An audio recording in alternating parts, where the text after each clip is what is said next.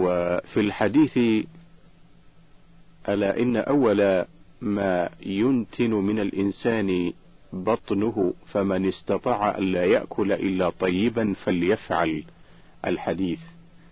ومن آداب الدعاء أن يكون من صميم القلب، فعن أبي هريرة رضي الله عنه قال: قال رسول الله صلى الله عليه وسلم: ادعوا الله وأنتم موقنون بالإجابة، واعلموا أنه لا يستجيب دعاء من من قلب قافل، واعلموا أنه لا يستجيب دعاء من قلب غافل لاهٍ، وأن يكون دعاؤه في السراء والضراء. فعن أبي هريرة رضي الله عنه قال: قال رسول الله صلى الله عليه وسلم: من سره أن يستجيب الله له عند الشدائد والكرب فليكثر الدعاء في الرخاء، وأن يكون بالتضرع بالرغبة والرهبة. قال الله تعالى: ادعوا ربكم تضرعا وخفية، وقال: إنهم كانوا يسارعون في الخيرات ويدعوننا رغبا ورهبا وكانوا لنا خاشعين. وقال في حق يونس عليه السلام: فلولا أنه كان من المسبحين للبث في بطنه إلى يوم يبعثون. وأن يفتتح الدعاء بالثناء على الله والصلاة على نبيه رسول الله صلى الله عليه وسلم.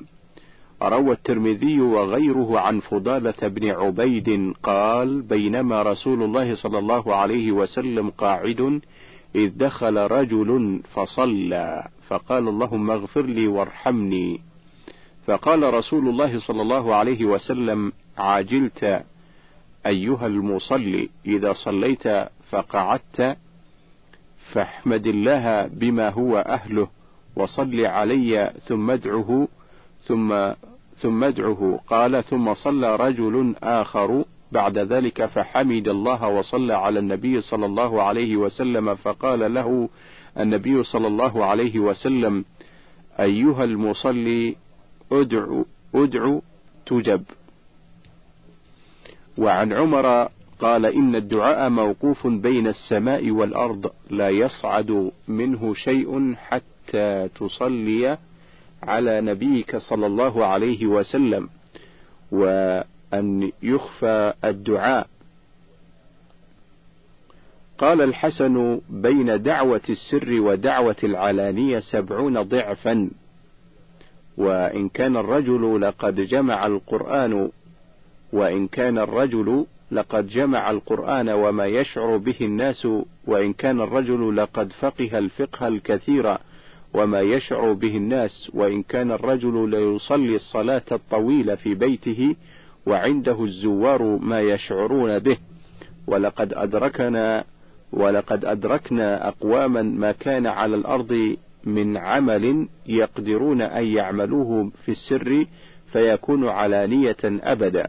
ولقد كان المسلمون يجتهدون في الدعاء وما يسمع صوت إن كان إلا همسا بينهم وبين ربهم، وذلك أن الله يقول: ادعوا ربكم تضرعا وخفية.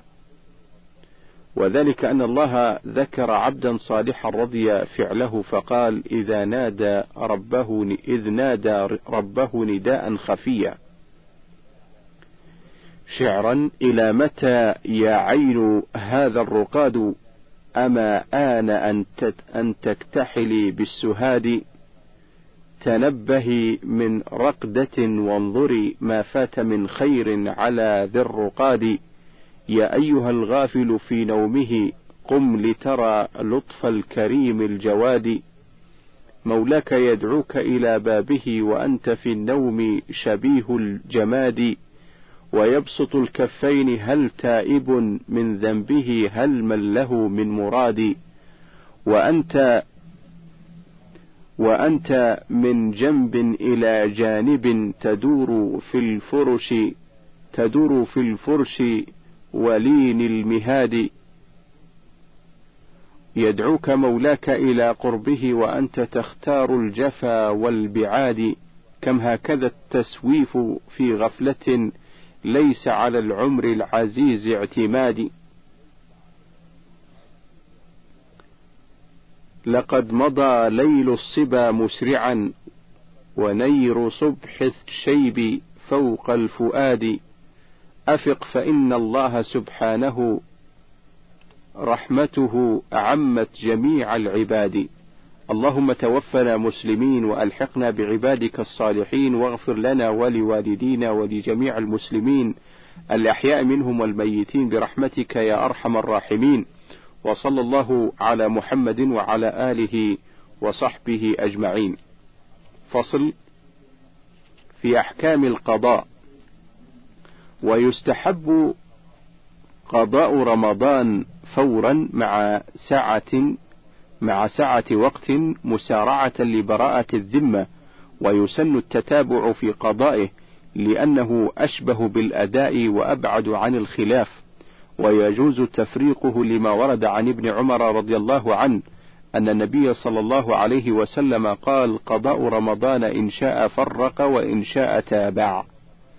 وروى الأثرم بإسناده عن محمد بن المنكدر أنه قال: بلغني أن النبي صلى الله عليه وسلم سئل عن تقطيع قضاء رمضان فقال: لو كان على أحدكم دين فقضاه من الدرهم والدرهمين حتى يقضي ما عليه من الدين، هل كان قاضيا دينه؟ قال قالوا نعم يا رسول الله. قال: فالله أحق بالعفو والتجاوز منكم. قال البخاري: قال ابن عباس رضي الله عنهما: لا بأس أن يفرقا لقوله تعالى: فعدة من أيام أخر متتابعات، فسقطت متتابعات. ولا يجوز تأخير قضاء رمضان إلى رمضان آخر من غير عذر، لما أخرجه الشيخان لما أخرجه الشيخان عن عائشة رضي الله عنها قال قالت: كان يكون علي الصوم من رمضان فلم أس فما أستطيع أن أقضي إلا في شعبان. وفي رواية لمسلم: إن كانت إحدانا لا تفطر في زمان رسول الله صلى الله عليه وسلم فما تقدر أن تقضيه مع رسول الله صلى الله عليه وسلم إلا في شعبان. وفي رواية للترمذي قالت رضي الله عنها: ما كنت أقضي ما يكون علي من قضاء من قضاء رمضان إلا في شعبان حتى توفي رسول الله صلى الله عليه وسلم. وإذا لم يبق من شعبان لا قدر وإذا لم يبق من شعبان إلا قدر ما عليه وجب القضاء فورا متابعا لضيق الوقت كأداء رمضان في حق من لا عذر له. ولا يكره القضاء في عشر ذي الحجة، فإن آخر القضاء لغير عذر حتى أدركه رمضان آخر فإن أخر القضاء لغير عذر حتى أدركه رمضان آخر فعليه مع القضاء إطعام مسكين لكل يوم. ويروى ذلك عن ابن عباس رضي الله عنهما وابن عمر رضي الله عنهما وأبي هريرة رضي الله عنه، ولم يروى عن غيرهم خلافه قاله في الشرح. ومن فاته رمضان قضى عدد أيامه تاما كان أو ناقصا، لأن القضاء يجب أن يكون بعدد ما فاته كالمريض والمسافر، لما تقدم من قوله تعالى: فعدة من أيام أخر. ويجوز أن يقضي يوم صيف عن يوم شتاء، وأن يقضي يوم شتاء عن يوم صيف. ثم أعلم وفقنا الله وإياك ثم أعلم وفقنا وإياك الله لطاعته أن للصيام محاسن كثيرة، وهي قليل من كثير من محاسن الدين الإسلامي، ثبتنا الله وإياك وجميع المسلمين عليه. فمنها أن الإنسان إذا جاع بطنه اندفع جوع كثير من حواسه، فإذا شبع بطنه جاع عينه ولسانه ويده وفرجه، فكان تشبيع النفس تجويعا فكان تشبيع النفس تجويعا لهذه المذكورات، وفي تجويع النفس تشبيعها، فكان هذا التجويع أولى، ومن ذلك أنه إذا جاع علم حال الفقراء في جوعهم فيرحمهم ويعطيهم ما يسد به جوعهم، إذ ليس الخبر كالمعاينة، لا يعلم الراكب مشقة الراجل, الراجل, الراجل إلا إذا ترجل، لا يعلم الراكب مشقة الراجل إلا إذا ترجل. ومن محاسن الصيام في فرضه وشرعه أنه لم يفرض في كل العمر مع ما فيه من الحسن، بل فرض شهرا من كل سنة شهر رمضان، بل فرض شهرا من كل سنة شهر رمضان. ورخص في الإفطار عندما يحصل لمن وجب عليه عذر، وأيضا أمر بالصوم في النهار وأبيح في الليل الإفطار، وهذا من لطف الله، أمر عباده على وجه يمكن لهم فيه إحراز الفضيلة واكتساب الوسيلة. ومن ذلك أنه خص الصيام بالنهار لأن الأكل فيه معتاد، و... ولأن النوم في الليل معتاد. ومن محاسن الصوم اكتساب مكارم الأخلاق، لأن قلة الأكل من محاسن لأن قلة الأكل من محاسن الأخلاق، ولذلك لم يحمد أحد بكثرة الأكل ويحمد على قلة الأكل ويحمد على قلة الأكل يحمده كل ذي دين في كل حين. ولم يروى عن أحد من الأنبياء كثرة الأكل.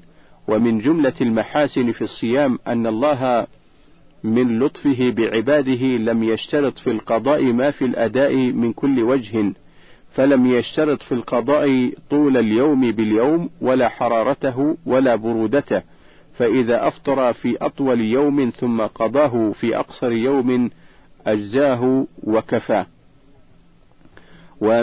ومن جملة المحاسن في الصوم أنه لم يشترط فيه قران النية عند الشروع كما في سائر العبادات، لأن هذا الوقت وقت نوم وغفلة قلما يقف العبد عليه، فلو شرط لضاق الأمر على الناس، فيسر الأمر على عباده حتى أجاز الصوم بنية متقدمة تقع بجزء من الليل، وإن طرأ عليه الأكل والشرب والرفث، لأن الله أباح الأكل والشرب إلى آخر الليل، فلو بطلت به فات محلها، والله أعلم، وصلى الله على محمد وآله وصحبه وسلم.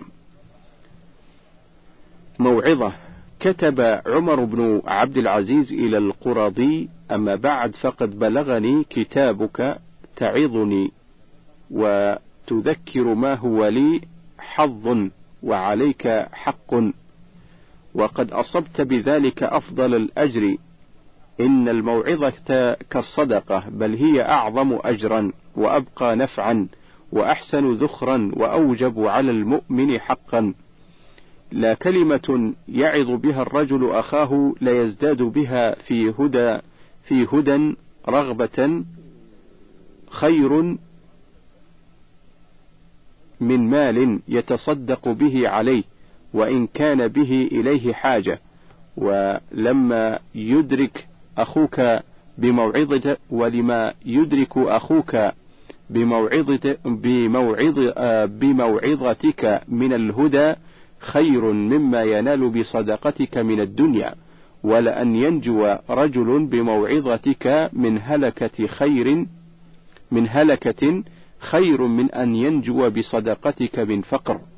فعظ من تعظ لقضاء حق عليك فعظ من تعظ لقضاء حق عليك، واستعمل كذلك نفسك حين تعظ، وكن كالطبيب المجرب العالم الذي قد علم أنه إذا وضع الدواء حيث لا ينبغي أعنت نفسه، وإذا أمسك من حيث ينبغي جهل وأثم، وإذا أراد أن يداوي مجنونا لم يداوه وهو مرسل حتى يستوثق منه ويوثق, ويوثق له خشية ألا يبلغ منه من الخير ما يتقي منه من الشر، وكان طبه وتجربته مفتاح عمله، واعلم أنه لم يجعل المفتاح على كل على الباب، واعلم أنه لم يجعل المفتاح على الباب لكيما يغلق فلا يفتح، أو ليفتح فلا يغلق، ولكن ليغلق في حينه ويفتح في حينه. وكن ناصحا للمسلمين جميعهم بإرشادهم للحق عند خفائه، ومرهم بمعروف الشريعة، وانههم عن السوء، وازجر ذا الخنا عن خنائه، وعظهم بآيات الكتاب بحكمة، لعلك تبري داءهم بدوائه. فإن يهد مولانا بوعظك واحدا تنل منه يوم الحشر خير عطائه، وإلا فقد أديت ما كان واجبا عليك وما ملكت أمر اهتدائه. اللهم يا من خلق الإنسان في أحسن تقويم، وبقدرته التي لا يعجزها شيء يحيي العظام وهي رميم، نسألك أن تهدينا إلى صراطك المستقيم، صراط الذين أنعمت عليهم من النبيين والصديقين والشهداء والصالحين، وأن تغفر لنا ولوالدينا ولجميع المسلمين الأحياء منهم والميتين برحمتك يا أرحم الراحمين. وصلى الله على محمد وعلى آله وصحبه أجمعين. فصل في صلاة التراويح، ويبحث في: واحد، مشروعية صلاة التراويح. اثنان، صفة أو كيفية التراويح. ثلاثة، مذاهب العلماء رحمهم الله في عدد ركعاتها. أربعة، ما يستحب فيها. واحد، مشروعية صلاة التراويح. التراويح سنة مؤكدة سنها رسول الله صلى الله عليه وسلم، فعن عائشة رضي الله عنها أن النبي صلى الله عليه وسلم صلى في المسجد فصلى بصلاته ناس، ثم صلى الثانية فكثر الناس، ثم اجتمعوا من الليلة الثالثة أو الرابعة فلم يخرج إليهم رسول الله صلى الله عليه وسلم، فلما أصبح قال: رأيت الذي صنعتم فلم يمنعني من الخروج إليكم إلا أني خشيت أن تفرض عليكم، وذلك في رمضان. متفق عليه. وفي رواية قالت: كان الناس يصلون في المسجد في رمضان بالليل أوزاعا مع الرجل الشيء من القرآن، فيكون معه النفر الخمسة أو السبعة أو أقل من ذلك أو أكثر يصلون بصلاته. قالت: فأمرني رسول الله صلى الله عليه وسلم أن أنصب له حصيرا على باب حجرتي، ففعلت، فخرج إليه بعد أن صلى العشاء الآخرة، فاجتمع إليه من في المسجد فصلى بهم. وذكرت القصة بمعنى ما تقدم، غير أن فيها أنه لم يخرج إليهم في الليلة الثانية.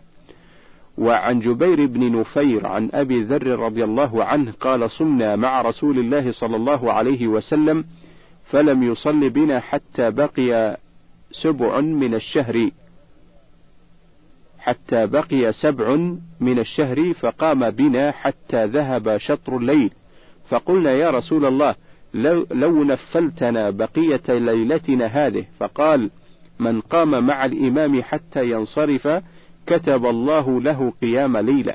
ثم لم يقم بنا حتى بقي ثلاث من الشهر فصلى بنا في الثالثة، ودعا أهله ونساءه حتى تخوفنا الفلاح. قلت له: وما الفلاح؟ قال: السحور. وعن أبي هريرة رضي الله عنه قال: كان رسول الله صلى الله عليه وسلم يرغب أو يرغب في قيام رمضان من غير أن يأمرهم بعزيمة، فيقول: من قام رمضان إيمانا واحتسابا غفر له ما تقدم من ذنبه. وعن عبد الرحمن بن عوف أن النبي صلى الله عليه وسلم قال: إن الله عز وجل فرض صيام رمضان وسننت قيامه، فمن صامه إيمانا واحتسابا خرج من ذنوبه كيوم ولدته أمه.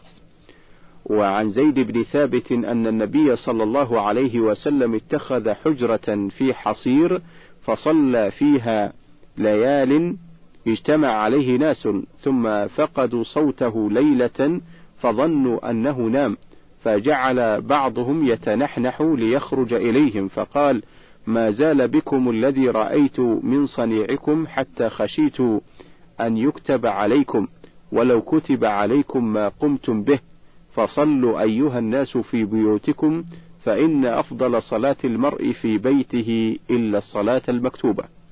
اثنان، صفة أو كيفية صلاة التراويح.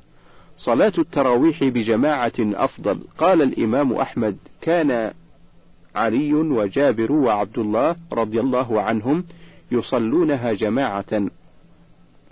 وروي عن علي رضي الله عنه أنه كان يجعل للرجال إماما وللنساء إماما. وفي حديث أبي ذر رضي الله عنه قال: إن النبي صلى الله عليه وسلم جمع أهله وأصحابه وقال: إنه من قام مع الإمام حتى ينصرف كتب له قيام ليلة. ويجهر الإمام بالقراءة لنقل الخلف عن السلف، ويسلم من كل ركعتين، ووقتها بعد صلاة العشاء قبل الوتر إلى طلوع الفجر، وفعلها في المسجد أفضل، لأن النبي صلى الله عليه وسلم صلاها ثلاث ليال متوالية كما روت عائشة رضي الله عنها، ومرة ثلاث ليال متفرقة كما روى أبو ذر رضي الله عنه قال: من قام مع الإمام حسب له قيام ليلة. وكان أصحابه يفعلونها في المسجد أوزاعا في جماعات متفرقة في عهده. وعن عبد الرحمن بن القارئ قال: خرجت مع عمر بن الخطاب في رمضان إلى المسجد، فإذا الناس أوزاع متفرقون، يصلي الرجل لنفسه ويصلي الرجل فيصلي بصلاته الرهط، فقال عمر: إني أرى لو لو جمعت هؤلاء على قارئ واحد لكان أمثل. ثم عزم فجمعهم على أبي على أبي بن كعب. ثم خرجت معه ليلة أخرى والناس يصلون بصلاة قارئهم، فقال عمر: نعمة البدعة هذه، والتي ينامون عنها أفضل من التي يقومون، يعني آخر الليل، وكان الناس يقومون أوله. فدلت هذه الأخبار وغيرها على أن فعل التراويح جماعة أفضل من الانفراد، وكذا إجماع الصحابة وأهل الأمصار على ذلك، وهو قول جمهور العلماء. وتجوز فرادى، واختلف أيته أيتهما أفضل للقارئ. قال البغوي وغيره: الخلاف بمن يحفظ القرآن ولا يخاف الكسل عنها لو انفرد، ولا تختل الجماعة بتخلفه، فإن فقد أحد هذه الأمور فالجماعة أفضل بلا خلاف.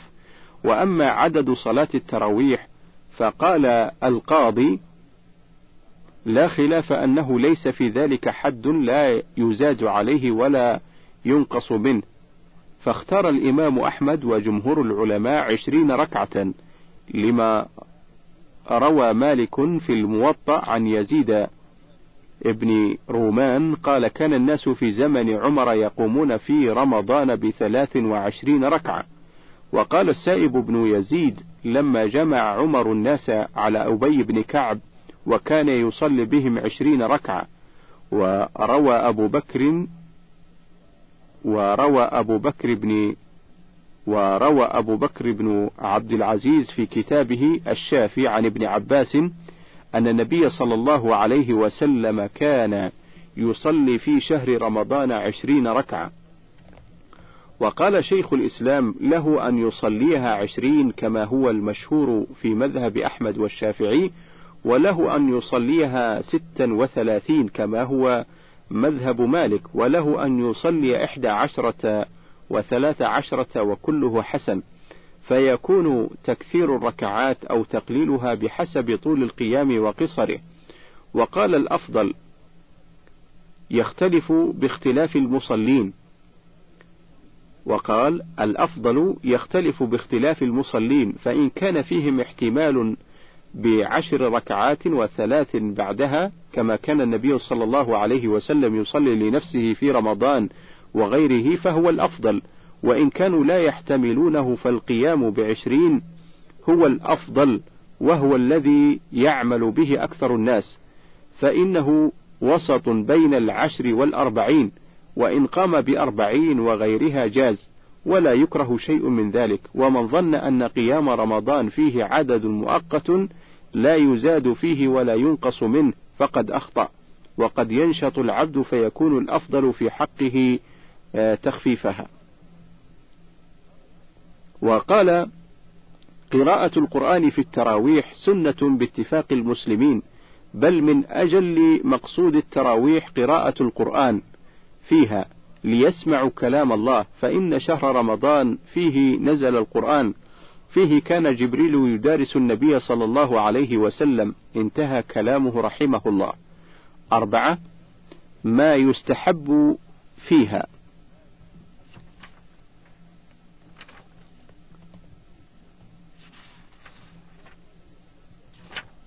وعلى الإمام أن يتقي الله فلا يسرع سرعة تمنع المأموم من الإتيان بركن كالطمأنينة أو واجب كتسبيح ركوع وتسبيح سجود أو قول رب اغفر لي.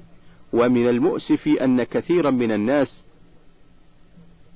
أثقل الأئمة عنده من يصلي التراويح بخشوع وخضوع واطمئنان، ولذا يفرون منه ويذهبون إلى من يسرع بها ولا يتمها على الوجه المشروع ولا يطمئن بها. والطمأنينة ركن من أركان الصلاة، وقد قال صلى الله عليه وسلم للمسيء في صلاته لما أخل بالطمأنينة: ارجع فصل فإنك لم تصلي. وقال صلى الله عليه وسلم: صلوا كما رأيتموني أصلي. وكان السلف يعتمدون على العصي من طول القيام. وعن الأعرج قال: ما أدركنا الناس إلا وهم يلعنون الكفرة في رمضان. وقال: وكان القارئ يقرأ سورة البقرة في ثمان ركعات، وإذا قام بها في اثنتي عشرة ركعة رأى الناس أنه قد خفف. وعن عبد الله بن بكر قال: سمعت أبي يقول: كنا ننصرف في رمضان من القيام فنستعجل الخدم بالطعام مخافة فوت السحور، وفي أخرى مخافة الفجر. وعن السائب بن يزيد قال: أمر عمر أبي بن كعب وتميما الداري رضي الله عنهم أن يقوم للناس في رمضان بإحدى عشرة ركعة، فكان القارئ يقرأ بالمئين، حتى كنا نعتمد على العصي من طول القيام، فما كنا ننصرف إلا في فروع الفجر. ويستحب أن يقرأ بسورة القلم في عشاء الآخرة من الليلة الأولى من رمضان بعد الفاتحة، لأنها أول ما نزل من القرآن. ويستحب ألا ينقص عن ختمه ويستحب ألا ينقص عن ختمه في التراويح ويستحب ألا ينقص عن ختمة في التراويح ليسمع الناس جميع القرآن، ويتحرى أن يختم آخر التراويح قبل ركوعه ويدعو. ولشيخ الإسلام في ذلك دعاء جامع شامل. وقال: روي أن عند كل ختمة دعوة، وروي وقال روي أن عند كل ختمة دعوة مستجابة. وقال العلماء: يستحب لقارئ القرآن إذا ختمه أن يجمع أهله، فإنه روي عن أنس بن مالك أنه كان يجمع أهله عند ختم القرآن، وعنه أنه إذا أشفى على ختم القرآن بالليل بقي أربع سور أو خمس، فإذا أصبح جمع أهله فختمه ودعا. ويستحب لمن علم بالختم أن يحضره. وروي عن قتادة أن رجلا كان يقرأ القرآن في مسجد رسول الله صلى الله عليه وسلم، فكان ابن عباس يجعل عليه رقيبة، فإذا أراد أن يختم قال لجلسائه: قوموا بنا حتى نحضر الخاتمة. وعن مجاهد: كانوا يجتمعون عند ختم القرآن ويقولون: الرحمة تنزل. وعن الحكم بن عتيبة قال: كان مجاهد وعنده ابن أبي لبابة، وأناس يعرضون القرآن، فإذا أرادوا أن يختموه أرسلوا إلينا وقالوا إنا نريد أن نختم فأحببنا أن تشهدون، فإنه يقال إذا ختم القرآن نزلت الرحمة عند ختمه أو حضرت الرحمة عند ختمه. وقال وهيب ابن الورد قال لي عطاء بلغني أن حميد الأعرج يريد أن يختم القرآن، فانظر إذا أراد أن يختم فأخبرني فأخبرني حتى أحضر الختمة. وقال في المغني فصل في ختم القرآن، قال الفضل ابن زياد سألت أبا عبد الله فقلت أختم القرآن أجعله في الوتر أو في التراويح؟ قال اجعله في التراويح حتى يكون لنا دعاءين. قلت كيف أصنع؟ قال إذا فرغت من آخر القرآن فارفع يديك قبل أن تركع وادع بنا ونحن في الصلاة وأطل وأطل القيام. قلت بما أدعو؟ قال بما شئت. قال ففعلت بما أمرني وهو خلفي يدعو قائما ويرفع يديه. قال حنبل سمعت أحمد يقول في ختم القرآن إذا فرغت من قراءة قل أعوذ برب الناس فارفع يديك في الدعاء قبل الركوع. قلت إلى أي شيء تذهب في هذا؟ قال رأيت أهل مكة يفعلونه وكان سفيان بن عيينة يفعله معهم بمكة. قال العباس بن عبد العظيم وكذلك أدركنا الناس بالبصرة وبمكة، ويروي أهل المدينة في هذا شيئا. وذكر عن عثمان بن عفان رضي الله عنه وقال في شرح الكبير مثل ما قال في المغني، وقال في الأذكار ويستحب حضور مجلس الختم لمن يقرأ ولمن لا يحسن أن يقرأ، فقد روينا في الصحيحين أن رسول الله صلى الله عليه وسلم أمر الحيض بالخروج يوم العيد فليشهدن الخير ودعوة المسلمين. وورد لا يجتمع ملأ فيدعو بعضهم ويؤمن بعضهم إلا أجابهم الله. تمسك بحبل الله واتبع الهدى ولا تك بدعيا لعلك تفلح، ودن بكتاب الله والسنن التي أتت عن رسول الله تنجو وتربح، وقل غير مخلوق كلام مليكنا بذلك دان الأتقياء وأفصحوا، وقل يتجلى الله للخلق جهرة كما البدو لا يخفى وربك أوضح، وقل يتجلى الله للخلق جهرة كما البدر لا يخفى وربك أوضح، وليس بمولود وليس بوالد وليس له شبه تعالى المسبح. وقد ينكر الجهمي هذا وعندنا بمصداق ما قلنا حديث مصحح. رواه جرير عن مقال محمد فقل مثل ما قد قال في ذاك تنجح، وقد ينكر وقد وقل ينزل الجبار في كل ليلة، وقد ينكر الجهمي أيضا يمينه وكلتا يديه بالفواضل تفتح، وقل, وقل ينزل الجبار في كل ليلة بلا كيف جل الواحد المتمدح. إلى طبق الدنيا إلى طبق الدنيا يمن بفضله فتفرج الأبواب فتفرج أبواب السماء وتفتح، يقول ألا مستغفرا يلقى غافرا يقول ألا مستغفرا يلقى غافرا ومستمنحا خيرا ورزقا فيمنح.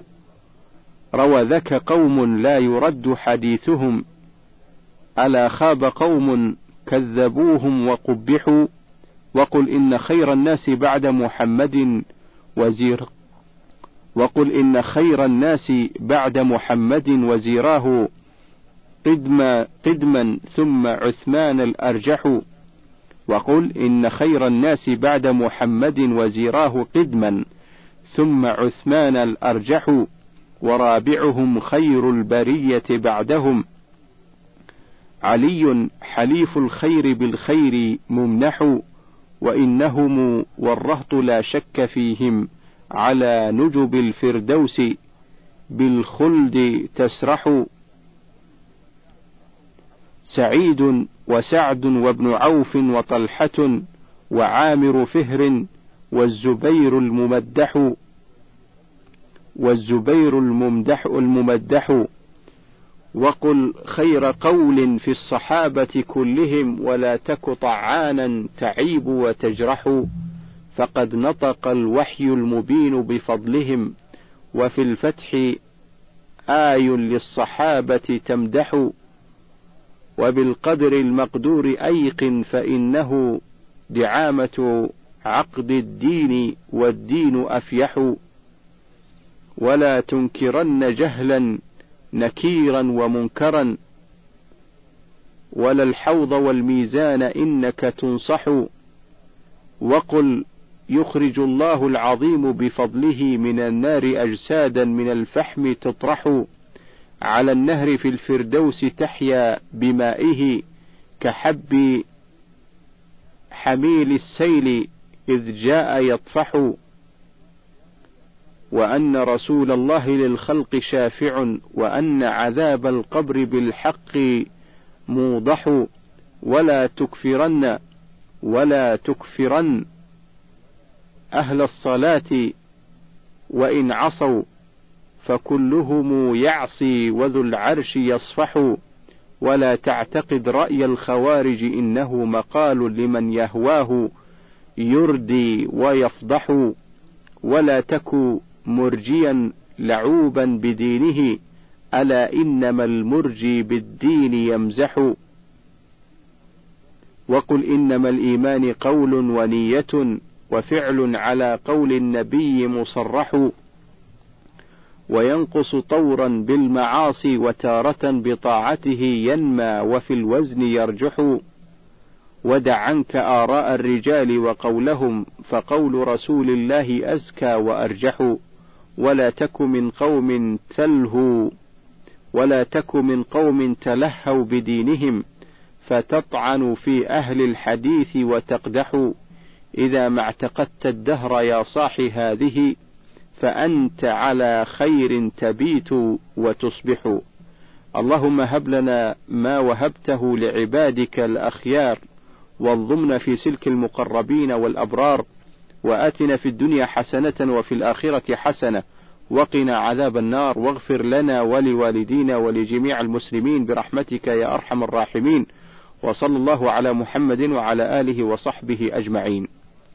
موعظة عباد الله، تصرمت الأعوام عاما بعد عام وأنتم في غفلتكم ساهون نيام، أما تشاهدون مواقع المنايا وحلول الآفات والرزايا، وكيف فاز وأفلح المتقون وكيف خاب وخسر المبطلون المفرطون، فيا ليت شعري على أي شيء تطوى صحائف الأعمال أعلى أعمال على أعمال صالحة وتوبة نصوح تمحى بها الآثام، أم على ضدها فليتب الجاني إلى ربه فالعمل بالختام. فاتقوا الله عباد الله، واستدركوا عمرا ضيعتم أوله، فإن بقية, فإن بقية عمر المؤمن لا قيمة له، فرحم الله عبدا اغتنم أيام القوة والشباب، وأسرع بالتوبة والإنابة قبل طي الكتاب، وأخذ نصيبا من الباقيات الصالحات قبل أن يتمنى ساعة واحدة من ساعات الحياة.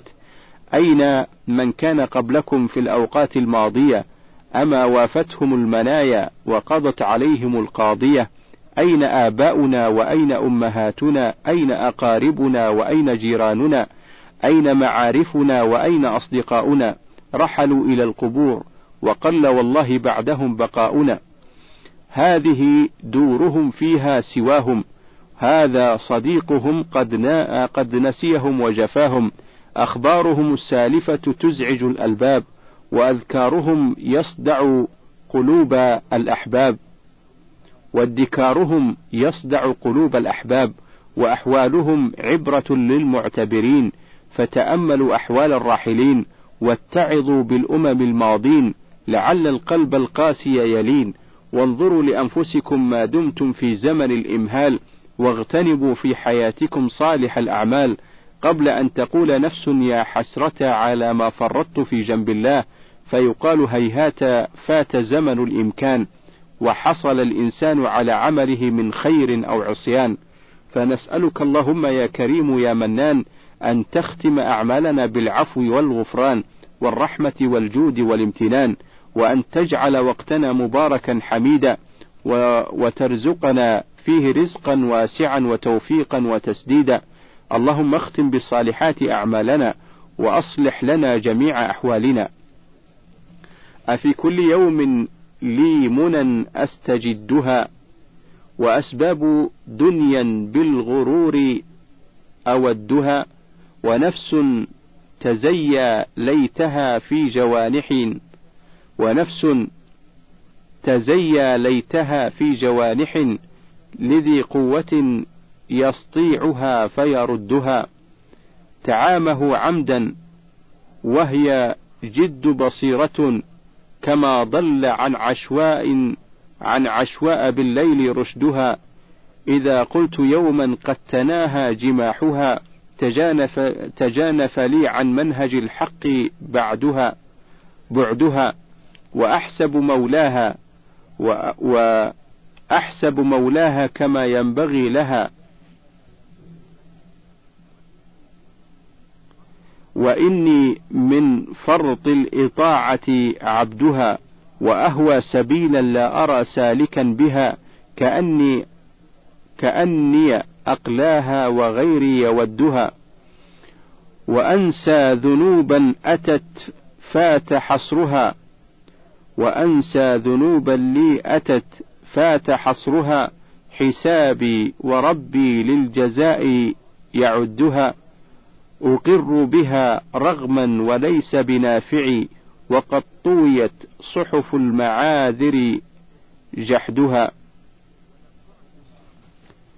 ولم أرك الدنيا تصد عن الذي يود محبوها فيحسن صدها، ولم أرك الدنيا تصد عن الذي يود محبوها فيحسن صدها، وتسقيهم منها الأجاج مصردا، وكيف بها لو طاب للقوم عدها، أراها على كل العيوب حبيبة، فيا لقلوب قد حشاهن ودها، وحب بني الدنيا الحياة مسيئة، وحب بني الدنيا الحياة مسيئة، بهم ثلمة بالنفس أعوز سدها، سقى الله قلبا لم يبت في ضلوعه هواها، ولم يطرق نواحيه وجدها، تخفف